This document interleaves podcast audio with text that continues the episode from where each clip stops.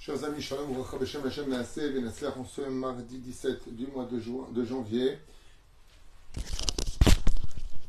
Nous sommes donc le 17 du mois de janvier, comme je le disais, mardi, et le 24 du mois de Tevet. Tovim Shalom, je suis racheté par Martine pour une grande réfouche les urgente de son amie Corinne Eleni Bat Marie Myriam. שהקדוש ברוך הוא ישלח לה רפואה שלמה רפואת הנפש ורפואת הגוף ברכה והצלחה בכל מעשי ידיה et on commence tout de suite notre shiur en souhaitant une grande réussite pour tous ceux aussi en même temps qui nous soutiennent, ceux qui nous achètent des shurim. Toda Rabba Mikol Alev, que Dieu vous bénisse. Et que le mérite de cette étude, Yagen Alechem Al Kolam Israël, Be'ezrat Hashem pour ceux qui veulent se marier, pour ceux qui ont besoin d'une bonne santé comme c'est le cas, Be'ezrat Hashem, pour ce shiur, une bonne parnassa pour vous tous. Geoula Shlema, Arichut Yamim Al Shamaim, Be'ezrat Hashem Itbarach. On va revenir un tout petit peu en arrière sur la paracha de la semaine dernière, de la semaine dernière, en dévoilant quelques petits secret de l'étude que très peu de gens savent. Alors, je tiens à le dire à voix haute, je vous montre, euh, pour l'étonnement de ce que vous allez entendre, le livre que, un de mes livres que j'étudie, qui est un livre merveilleux, qui est très puissant, euh, très spécial aussi comme livre, puisqu'il réunit des, des enseignements qui sont très peu euh, livrés, qui s'appelle Otsar Pela Torah. Beaucoup de gens me disent, mais d'où vous sortez ça, vous d'où sortez ça? Ben, Je sors de mes livres, hein. il n'y a rien qui sort de mes manches, tout ce que j'enseigne ont des références, même s'il existe d'autres opinions que les miennes, selon nos chachamim.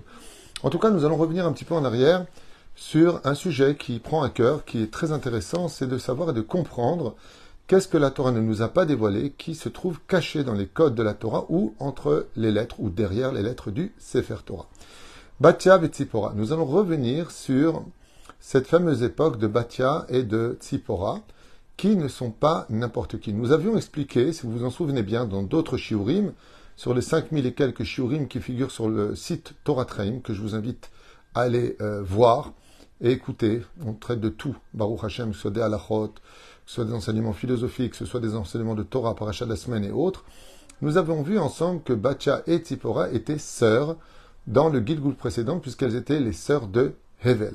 Comme on l'avait lu d'ailleurs dans ce livre-là, et d'autres références qui expliquait que Evel s'était réincarné en Moshe Rabbeinu et que Batia et Tzipora s'étaient réincarnés. Mais qui était-elle réellement Et comment se fait-il qu'on en trouve une comme étant la fille de Yitro et l'autre la fille de Pharaon? Elles vont naître chez deux personnes totalement différentes. Qu'est-ce qui s'est réellement passé avec cela? Alors je vous invite à écouter Bezrat Hashem dans le Yilkot David, la référence que je vous donne donc de mon livre qui lui-même apporte des références euh, ici présent. Euh, très très intéressant, Bezrat Hashem, qui a été d'ailleurs compilé par Rabbi David Bar Naftali Eretz Posner, Bekadosh Libracha, et qui lui ramène des secrets de l'étude, euh, lui-même référencé selon le Zohar et d'autres références, comme c'est marqué en bas. On ne va pas tout faire, juste pour expliquer ce qu'il nous enseigne. Katav Beshem Azor Kadosh Davar Pele. Donc la référence de son livre est basée selon le Zohar. Car Batia et Tzipora eh bien, étaient deux sœurs jumelles. Elles sont nées en tant que deux sœurs jumelles. Et il nous apprend ici une chose qui est très rarement enseignée et très peu su, qu'en réalité Moshe était le frère de Batia et le frère de Tzipora. Oh oh, d'où tu sors une telle chose?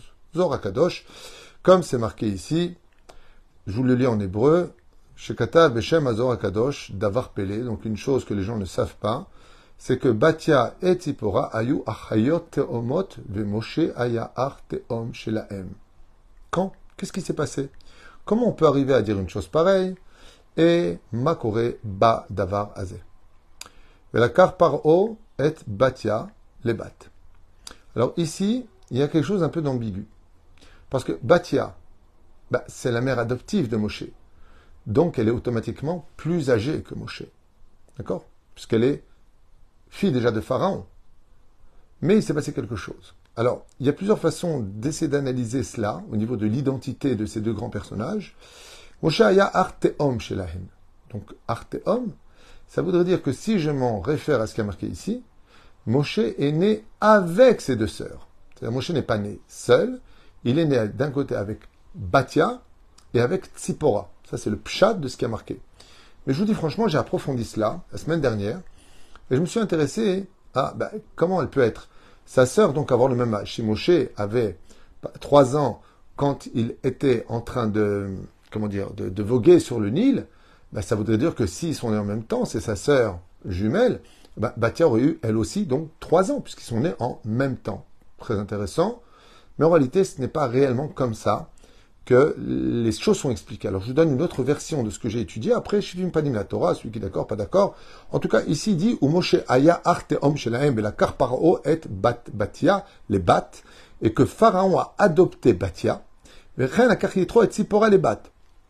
Et qu'au même moment, étant donné qu'ils se sont retrouvés avec deux filles, Yétro, qui était chez Pharaon, a adopté Tzipora en tant que fille, et Pharaon a adopté Batia en tant que fille. Mechamat Yofian. Et si tu poses la question, pourquoi est-ce qu'il les aurait adoptés et qu'il ne les aurait pas tués Mechamat Yofian.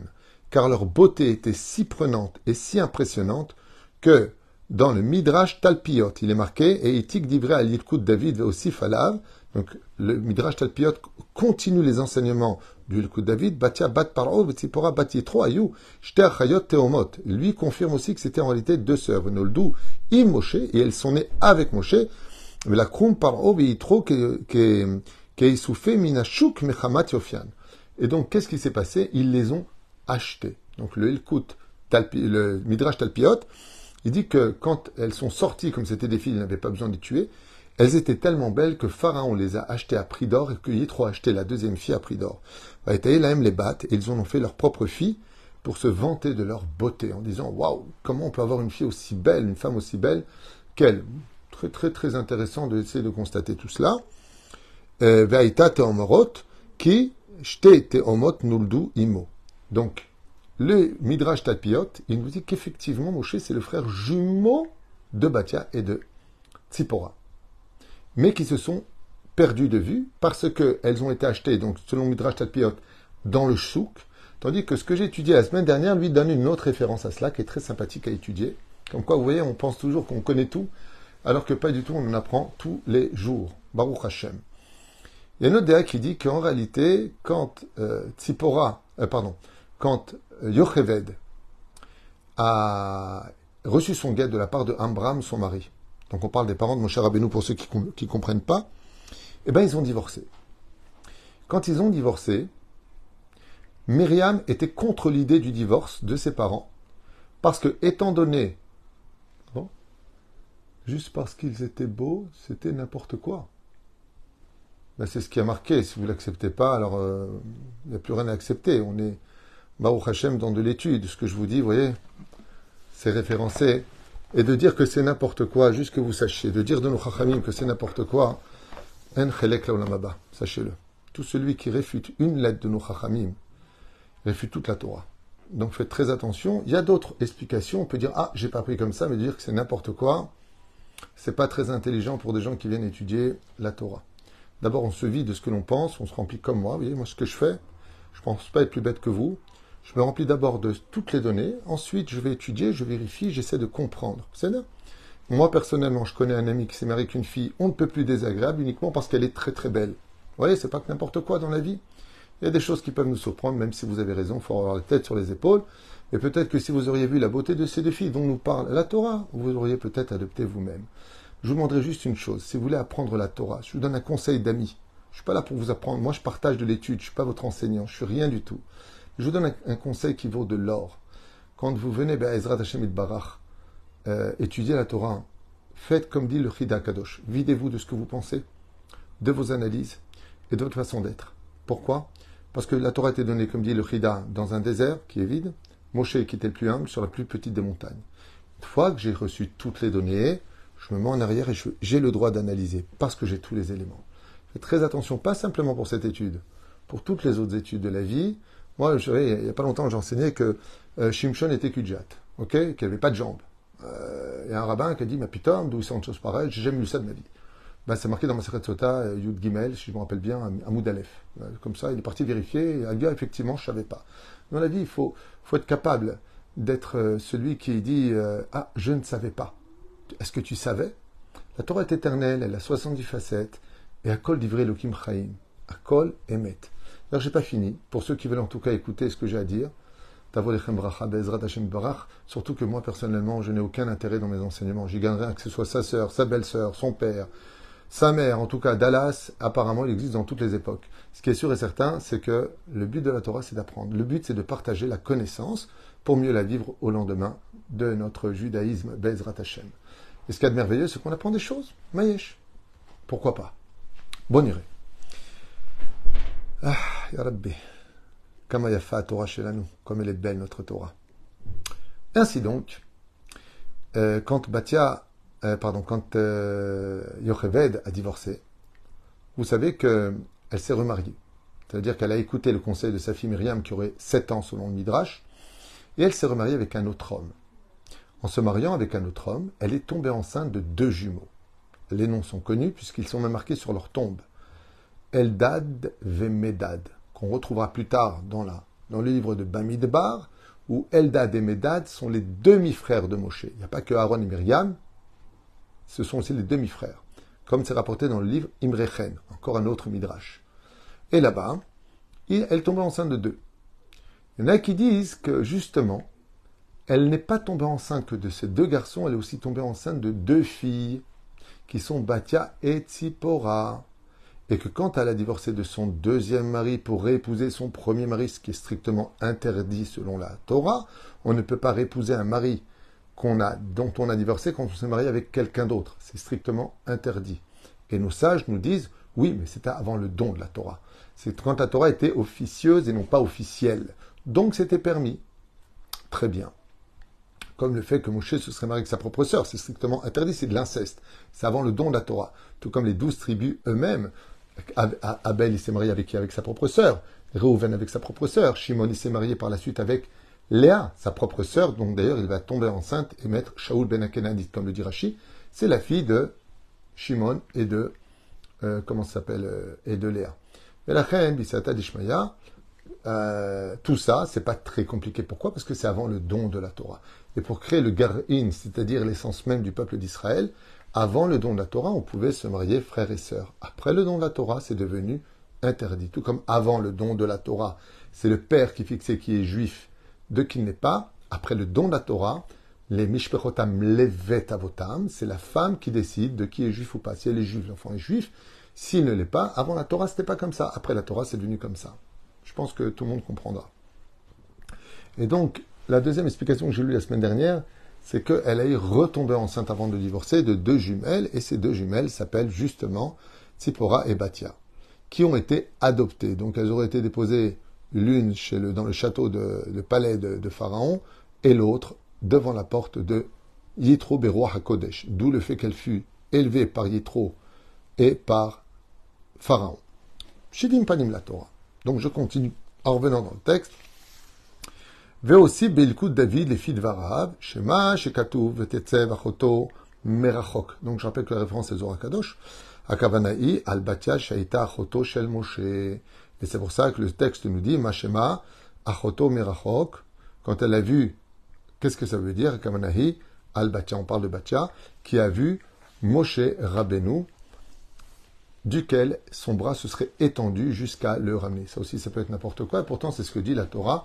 Beat Hazaka ou Netouya d'un étendu, le bras de Batia se serait à peu près allongé de 16 mètres, selon certaines opinions. Il y en a qui disent 8 mètres, il y en a qui disent beaucoup plus. On va pas perdre de temps avec ça. Mais un bras qui s'allonge, c'est un peu n'importe quoi. Non, la Torah, elle sait ce qu'elle dit, et si on avait été présent, peut-être qu'on l'aurait vu, peut-être pas. En tout cas, Mishema Amin, non Fahed. Alors maintenant, on va voir aussi autre chose. Myriam, Sikna et Tatsma, Bijvil Moshe, que Myriam a euh, donc risqué sa vie euh, avec Moshe Rabbeinu. Et le problème qu'on a dans la suite du texte, c'est que, eh bien, Tzipora, qui a grandi chez euh, Pharaon, malheureusement était en contact avec de l'avodazara. Et donc, de cela, en est chez elle une lèpre. Comme le dit le texte ici, c'est que malheureusement Tzipora a eu très jeune la lèpre. Et la lèpre l'a isolée. Pourquoi est-ce que Dieu lui a fait passer cette épreuve très très très difficile de la lèpre Donc je vous le lis dans le texte pour euh, ceux qui veulent savoir, dans quel livre est la référence Maor Afla'a Il y a marqué là-bas, Katav She, Uraatam Mila Shelo, Batahmol Alav. Elle a vu donc, quand elle a ouvert le panier Batia, que le garçon qui était à l'intérieur avait la Brit Mila, Kevan Sheishtin Al Batia Bat Paro, Nitrapet Mitzaharata. Il s'est passé quelque chose que les gens ne savent pas, mais Moshe Rabbeinu, quand elle a ouvert le panier a uriné sur Batia, qui venait donc de le prendre, et Batia a guéri de sa maladie de la lèpre. Chez Bat, euh, Paro Ayukulam Metzoraim, car pourquoi est-ce que, ça tout le monde le sait, Pharaon tuait 150 bébés le matin, 150 bébés le soir?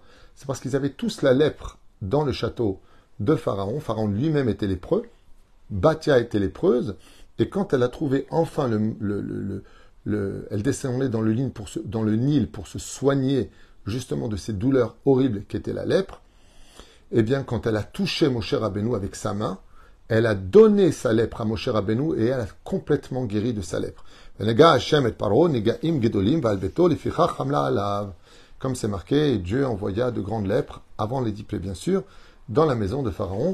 C'est pour ça que Pharaon lui-même tuait des enfants pour se baigner dans le sang des enfants d'Israël, parce qu'il connaissait la valeur des âmes juives, et il sait que le sang c'est l'âme, et donc il voulait se plonger dans les âmes du peuple d'Israël pour se guérir de la lèpre, qui était pour lui une très grande maladie. Ainsi nous, enseigne, nos chachamim.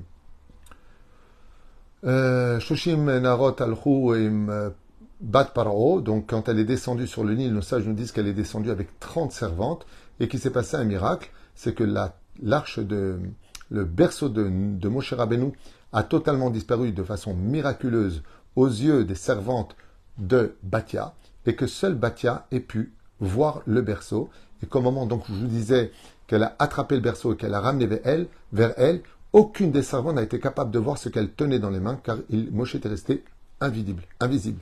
Très intéressant de lire nos midrashim qui euh, en réalité nous livrent beaucoup, beaucoup de secrets qu'on ne connaît pas et qui ne sont pas dans les textes de façon explicite. Alors, Makaral Moshe Rabbeinu, quand lui-même a été touché de la lèpre. Je vous le lis directement pour avancer dans les textes. Euh, juste un instant, toilette quêtes.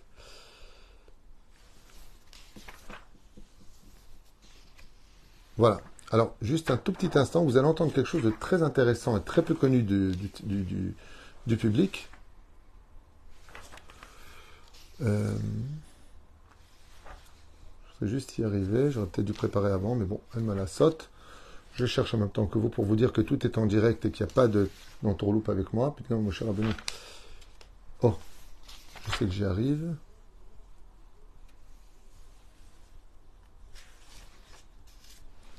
On est juste un tout petit instant encore. Patience. La Torah s'acquiert avec la patience. Comme vous le savez. Ok. Alors, justement, voilà.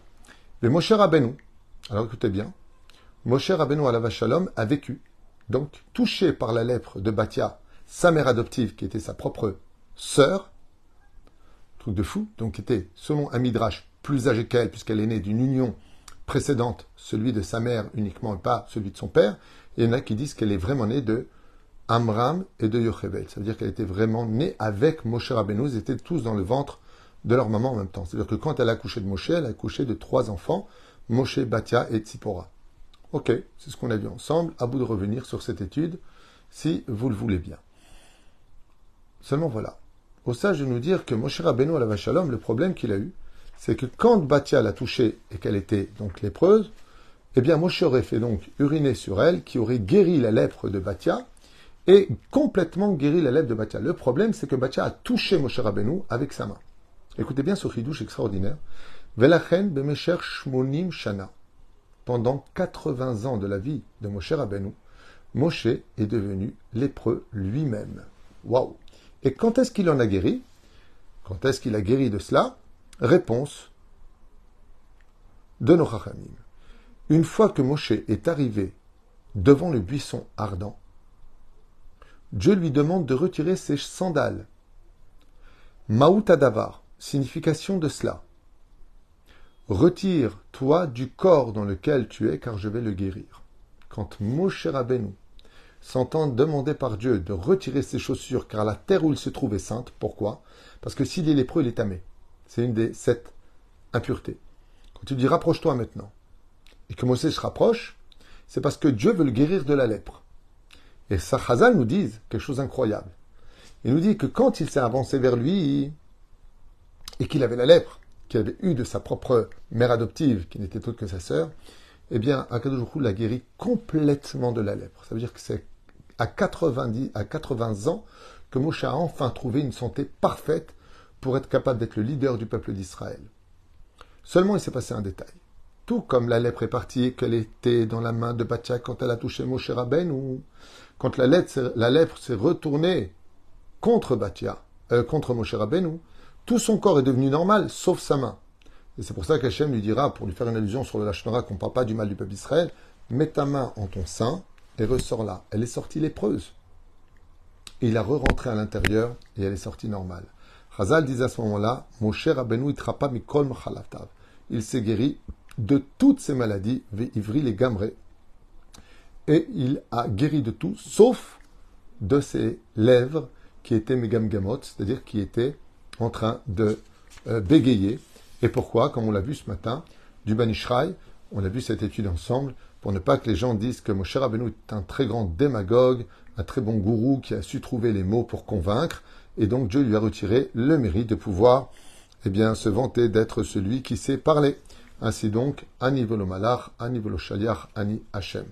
Voilà ce que vient de nous faire plus ou moins comprendre ici, euh, qui était donc Moshe Rabbeinu face à Batia. Et quand il a rencontré Batia, donc fille adoptive de Moshe et non euh, de Yétro, et non pas la fille de Yétro, née de façon biologique, mais la fille adoptive de Yétro, Moshe a épousé sa propre sœur, et c'est pour ça qu'ils avaient exactement la même taille, qu'ils étaient tous deux de la même beauté, et qu'ils venaient de la même source énergétique au niveau de la Neshama.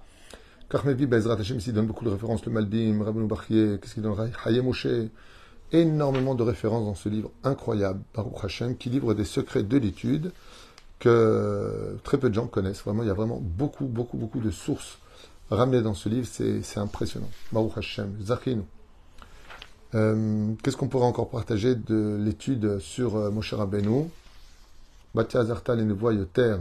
Alors ici, il ramène que Batia est un niveau de prophétie plus important que Amram, Yocheved et Myriam. On parle de Batia, donc la fille adoptive de Moshe Rabbeinu la fille adoptive de, Pharaon, avait atteint un niveau de prophétie supérieur à Amram, Yocheved et Myriam, euh, Bezrat Hashem, euh, Mirov Dushata, tellement elle était devenue Kedosha et heureuse de vivre. Car la prophétie ne peut résider que chez des gens qui ont une joie de vivre constante. Comme dit euh, comment tu peux savoir si vraiment tu as gardé ta ou pas? Si tu n'as pas perdu ton sourire, c'est que tu as gardé ta euh, voilà, je pense qu'on va s'arrêter là pour ce premier jour. On en fait un tout de suite après Bezrat Hashem pour euh, mieux comprendre notre histoire parce que de l'autre côté, c'est vrai que ce sont des midrashim, mais il est bon de comprendre Maya Bemakara. Donc Moshe a épousé, a épousé sa propre sœur, celle qu'il a élevée, c'était sa propre sœur. Et donc, si vous avez compris, Yocheved était la mère de Batia et de Tzipora, selon les Midrashim Niflaim que nous venons d'étudier ensemble. Baruch Adonai de Amen Amen. Et pour ceux qui veulent, dans 5 minutes, il y a encore un chiour sur un autre sujet, Bezrat Hashem à partager. Ne vous étonnez pas, chers amis, d'entendre des choses que vous n'avez jamais entendues, c'est le but de l'étude. Comme je le dis souvent, si on prend, euh, si, on se met devant une caméra, prétextant vouloir partager de l'étude, s'il n'y a pas un peu d'épices, alors euh, à quoi ça sert? Je ne suis pas là pour briller et vous dire, ah, regardez ce que je sais. le livre est là. Vous l'achetez, vous pouvez le lire. Hein. Je partage avec vous juste de l'étude qui est merveilleuse. Moi, j'ai étudié ça déjà il y a longtemps. J'ai réétudié la semaine dernière. C'est un livre que j'ai depuis longtemps. Et j'ai dit, tiens, j'aimerais bien le partager. J'en ai parlé pendant Shabbat. on a fait une heure et demie d'études magnifiques sur ce sujet-là. Et tout le monde dit, Rav Tutu, vous devriez peut-être en parler. Voilà, je l'ai fait avec vous. Et encore une fois, je vous le rappelle juste une chose très importante, chers amis. Ne remettez jamais, jamais, jamais, jamais de toute votre vie en cause ce que disent nos chachamim il, vous faudrait deux conditions pour cela. La première, savoir tout ce que eux ils savent, ce qui est loin du compte. Et la deuxième, Ezrat Hashem Barar, c'est 40 ans de réflexion. Parce qu'avant qu'ils prennent la plume et qu'ils le notent, nos chachamim, ils sont obligés d'apporter des références. Et là, vous avez eu trois références. Midrash David, vous avez eu. Midrash Talpiot, référence au Kadosh. Faites attention. Nos Chachamim, quand ils nous disent des choses, si on ne les accepte pas, alors c'est toute la Torah qui s'effondre. Parce qu'il n'est jamais marqué qu'il faut mettre une boîte noire sur la tête. Les mezuzot, on n'a jamais dit ce qui devait être marqué dedans. Le lait, la viande, c'est jamais marqué 6 heures dans la Torah. Donc dans ce cas-là, on remettrait toute la Torah en question, parce que toute la Torah vient de nos Chachamim. Vous savez, ça me rappelle une très belle histoire que vous connaissez tous, et je finirai avec ça pour faire un clin d'œil à l'extraordinaire chance qu'on a d'avoir des rabbinim aussi précieux que les nôtres. J'aimerais juste vous dire quelque chose de très court. Un jour, il y a une très grande mahlouquette, un conflit sur qui a écrit ce chef-d'œuvre. Il y avait un bouquin qui a été écrit merveilleux, mais merveilleux. Et la plume a dit c'est moi qui l'ai écrit. Et l'écrivain a dit non, c'est moi qui l'ai écrit. Alors ils sont partis devant le juge. Et le juge a dit alors qu'est-ce que toi tu prétends? Bah, Moi, si j'étais pas la plume, il n'aurait jamais pu l'écrire. On ne peut pas écrire avec son doigt sur du parchemin. C'est moi qui ai écrit ce texte. Et le romancier, l'écrivain a dit mais tu n'as été que l'intermédiaire que j'ai pris, mais c'est mon texte, c'est ma chorma, c'est moi qui ai créé cette histoire, c'est moi qui ai fait cela. Je t'ai simplement utilisé comme intermédiaire. Ainsi donc, le juge a fait la chose suivante. Il a dit, la plume, on lui doit beaucoup de respect, parce que grâce à elle, l'histoire a pu être écrite. Mais n'oublions jamais que c'est l'écrivain qui a réellement écrit les textes. Qui est l'écrivain dans notre histoire C'est Dieu. Qui est la plume? Ce sont nos rabbinim. Mais la reine critiquait les plumes, les rabbinim qui ont transmis la Torah de Dieu. C'est critiquer Dieu lui-même. Et Hachem Elokechatira. Marqué dans les, dans, les commandements d'Hachem, tu craindras l'éternel ton Dieu. Et Hachem. Et, il a toujours ajouté quelqu'un. Rabbi Akiva a dit Qui? Talmidei Chachamim. Et Hachem Elokechatira. Tu craindras l'éternel ton Dieu. Et vient rajouter. Qui tu viens rajouter à part Dieu? Il n'y a pas d'autre Dieu. Amar, Rabbi Akiva, Hachibar Rabbi Akiva Vedarash, Talmidei Chachamim. Critiquer nos rabbanim, chers amis, c'est la même chose que de critiquer Dieu lui-même. Et si vous me dites quelle comparaison tu fais entre Dieu et les Chachamim, c'est la comparaison de l'écrivain et de sa plume. Kol Velitraot.